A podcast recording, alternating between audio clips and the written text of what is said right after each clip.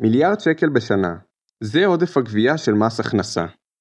כלומר, מס הכנסה גובה בשנה אקסטרה של מיליארד שקל מאיתנו, ואנחנו יכולים לקבל את זה בחזרה. אבל בפועל רק חצי מהכסף חוזר לאזרחים, כי רק חצי דורשים אותו בחזרה. אז במרתפי האוצר יש מיליארדי שקלים שרק מחכים לחזור לאזרחים. אז ברוכים הבאים לחלק השני של הפרק על מס. אני ממש ממליץ לכם לשמוע את החלק הראשון כדי להבין איך מס הכנסה עובד, כי הוא יעזור לכם להבין את הפרק הזה, שבו נדבר על איך לשלם פחות מס, אם זה על ידי נקודות זיכוי או על ידי החזרי מס. אז בואו נתחיל.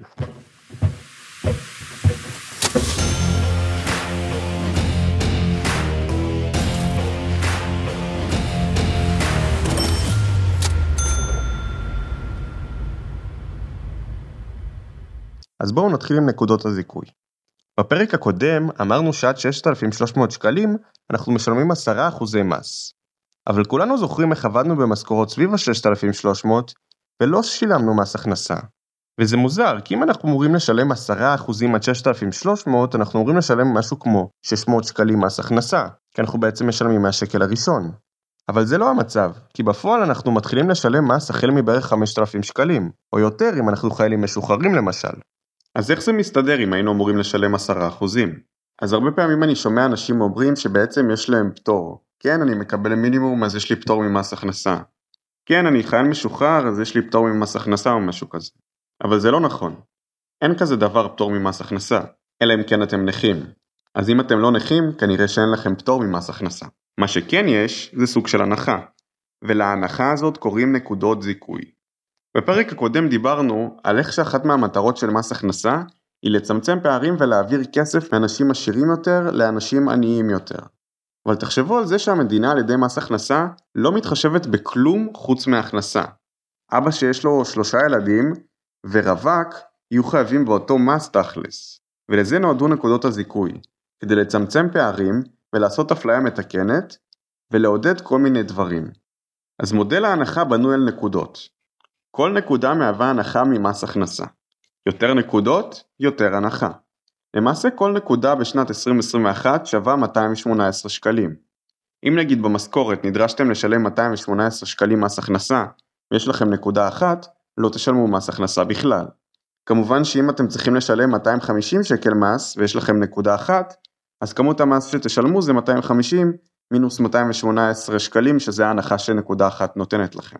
אז איך בעצם אנחנו משיגים את הנקודות האלה? אז יש נקודות שאפשר לקבל על ידי זה שנעשה כל מיני דברים, ויש נקודות שאנחנו מקבלים בגלל היותנו נגיד תושבי ישראל, או נשים, או כל מיני דברים כאלה. אז כמה נקודות יש לכם? אז אם אתם תושבי ישראל, מזל טוב, כבר יש לכם 2.25 נקודות. אם אתן אישה, יש לכם עוד חצי נקודה.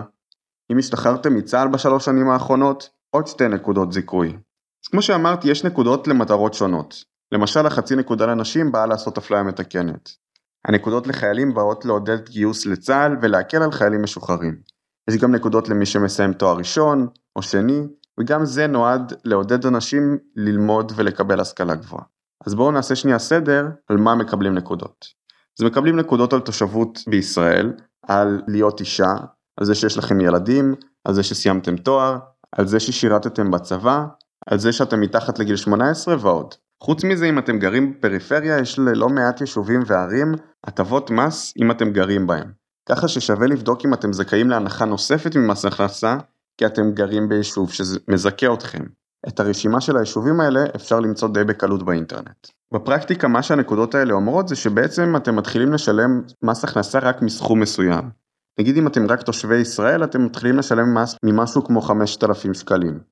אם אתם חייל משוחרר ממשהו כמו 8,200 שקלים, אם אתם חיילת משוחררת אז 9,000 שקלים וכך הלאה.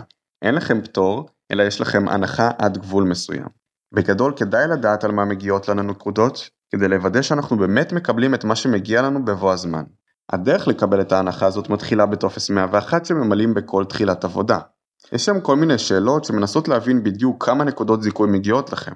ככה שכל מה שאתם צריכים לעשות זה לעבור עליו כמו שצריך ולמלא הכל הכל, כי יכול להיות שזה שווה לכם לא מעט כסף. כל נקודה שווה לכם 2,600 שקלים בשנה, שזה די הרבה כסף וממש חבל לשלם את זה סתם למדינה.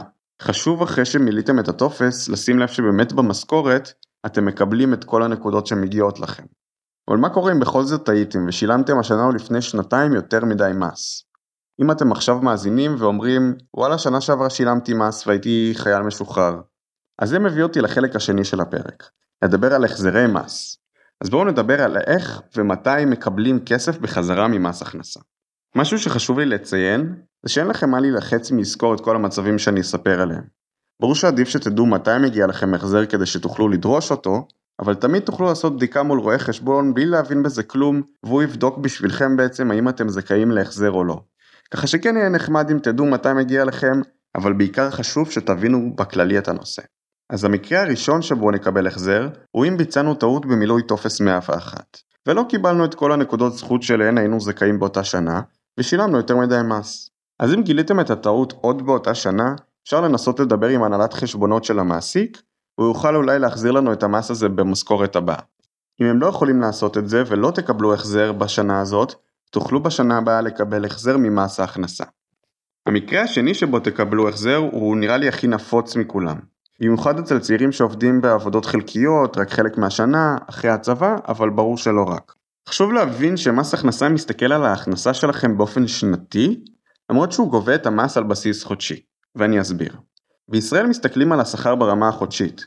כשאנחנו מדברים בינינו ושואלים כמה אתה מרוויח, זה תמיד יהיה ברמה החודשית. בשונה נגיד מארצות הברית, שתמיד מתארים את השכר ברמה השנתית. וגם מס הכנסה אנחנו משלמים ברמה החודשית. אבל מס הכנסה מסתכל לנו על השכר השנתי כדי להחליט כמה מס אנחנו צריכים לשלם. כלומר, כשנגיד אני אומר ההכנסה שלכם ממס הכנסה מספיקה לשכר של עד 8,200 שקלים, היא בעצם מספיקה להכנסה שנתית של עד 100,000 שקלים. ככה שאת מס ההכנסה לא מעניין אם כל חודש קיבלתם 8,200 שקלים, או כל השנה קיבלתם 100,000 שקלים, לא משנה איך אם זה היה בחודש אחד או בחודשיים, קיבלתם סך הכל 100,000 שקלים, ולא עבדתם בשאר השנה, עדיין לא תהיו חייבים לו מס. אבל שיטת הגבייה היא חודשית. בעצם כל חודש יורד לנו מהשכר מס הכנסה לפי השכר שקיבלנו באותו החודש. אם תקבלו בחודש הראשון של השנה 100,000 שקלים, ייקחו לכם משהו כמו 50% מס, מס ההכנסה חושבים שככה תכניסו כל השנה. אבל אל תדאגו, יהיה אפשר להחזיר את זה. דוגמה ללמה חשוב להסתכל באופן שנתי, למשל חקלאי, שמגדל נגיד דוכמניות שנמכרות רק בינואר. אז בינואר הוא מוכר את כל הרוחמניות שלו שהוא גידל כל השנה, והוא מכניס 100,000 שקל. עובד אחר עובד קבוע כל השנה ומקבל 8,200 שקלים כל חודש.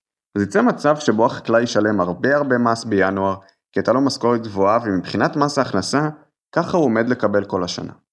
אבל העובד שקיבל כל חודש 8,200 לא ישלם מס. אז זה לא ממש הוגן, כי החקלאי בעצם מסתמך על המאה אלף שקלים האלה שהוא הכניס באותו חודש לכל השנה. אז מה עושים? אז כמו שאמרנו, מס הכנסה לוקח כסף לפי חודש, אבל בסוף מה שמעניין אותו זה מה שקרה בשנה כולה. ולפי הסיכום השנתי, גם החקלאי וגם העובד הרוויחו 100,000 שקלים, אבל חקלאי שילם מס גבוה, ולכן הוא זכאי להחזר של המס שהוא שילם באותה שנה. אז המקרה שנראה רלוונטי להמון המון מקרים, שבהם המשכורת שלכם נגיד השתנתה במהלך השנה, אם זה בגלל אבטלה, חל"ת, צבא, העלאה או בונוס שקיבלתם, או החלפתם עבודה, או כל מקרה אחר שבו המשכורת שלכם לא הייתה שווה במהלך כל השנה. שימו לב שאם אתם אצל אותו מעסיק במהלך השנה, הרואה חשבון של המעסיק לפעמים יכול לטפל בזה מול מס הכנסה בעצמו ולא תצטרכו לעשות שום דבר. לפעמים צריך לבקש מהם שיטפלו בזה, לפעמים הם פשוט לא עושים את זה, ואז בשנה הבאה תצטרכו לדאוג להחזר ממס הכנסה בעצמכם. המקרה השלישי הוא די מעניין והוא קשור לתרומות.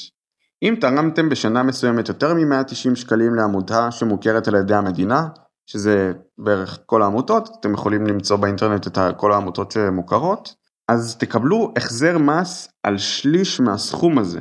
בעצם המדינה משתתפת איתכם בתרומות, היא אומרת שכל פעם שאתם תורמים, אתם תתרמו שני שליש והיא תתרום שליש. אתם בעצם תורמים את כל הסכום, אבל אחרי זה היא מחזירה לכם שליש. המקרה הרביעי נוגע לביטוח חיים. במידה ואתם משלמים על ביטוח חיים פרטי, למשל על משכנתה, מגיע לכם החזר ממס הכנסה על חלק מהסכום שהוצאתם על ביטוח החיים. המקרה החמישי והאחרון שאדבר עליו מעט מסובך ולא רלוונטי לכולם, אז אני אסביר עליו בקצרה. אז הוא רלוונטי למי שמשקיע בשוק ההון בעצמו או דרך קופת גמל. במידה ובשנה מסוימת לא שילמתם מס כי הרווחתם מעט או כי לא עבדתם, בעצם לא ניצלתם את ההנחה שלכם ממס הכנסה עם נקודות הזיכוי. אז מה שתוכלו לעשות זה לנצל אותה אל מול המס ששילמתם על מניות או שוק ההון על קופת הגמל. כלומר במידה ונשאר לכם הנחה spare ממס הכנסה, תוכלו לנצל אותה כהנחה ממס על רווחי הון. כמו שאמרתי נשמע קצת מסובך וזה לא רלוונטי לכולם, אבל רק שתדעו.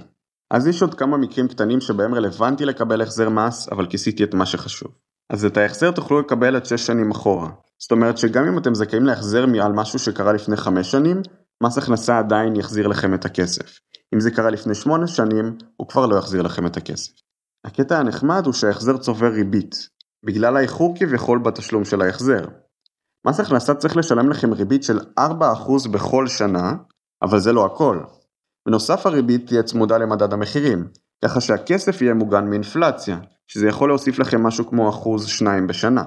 אוקיי, אז אנחנו זכאים להחזר, אבל איך פיזית דורשים אותו? אז יש שתי אפשרויות. הראשונה היא כמו שאמרתי, פונים לרואי חשבון, יש גם כל מיני חברות באינטרנט שעושות את זה, אני מכיר את פינאפ למשל, והם יעשו הכל בשבילכם תמורת עמלה.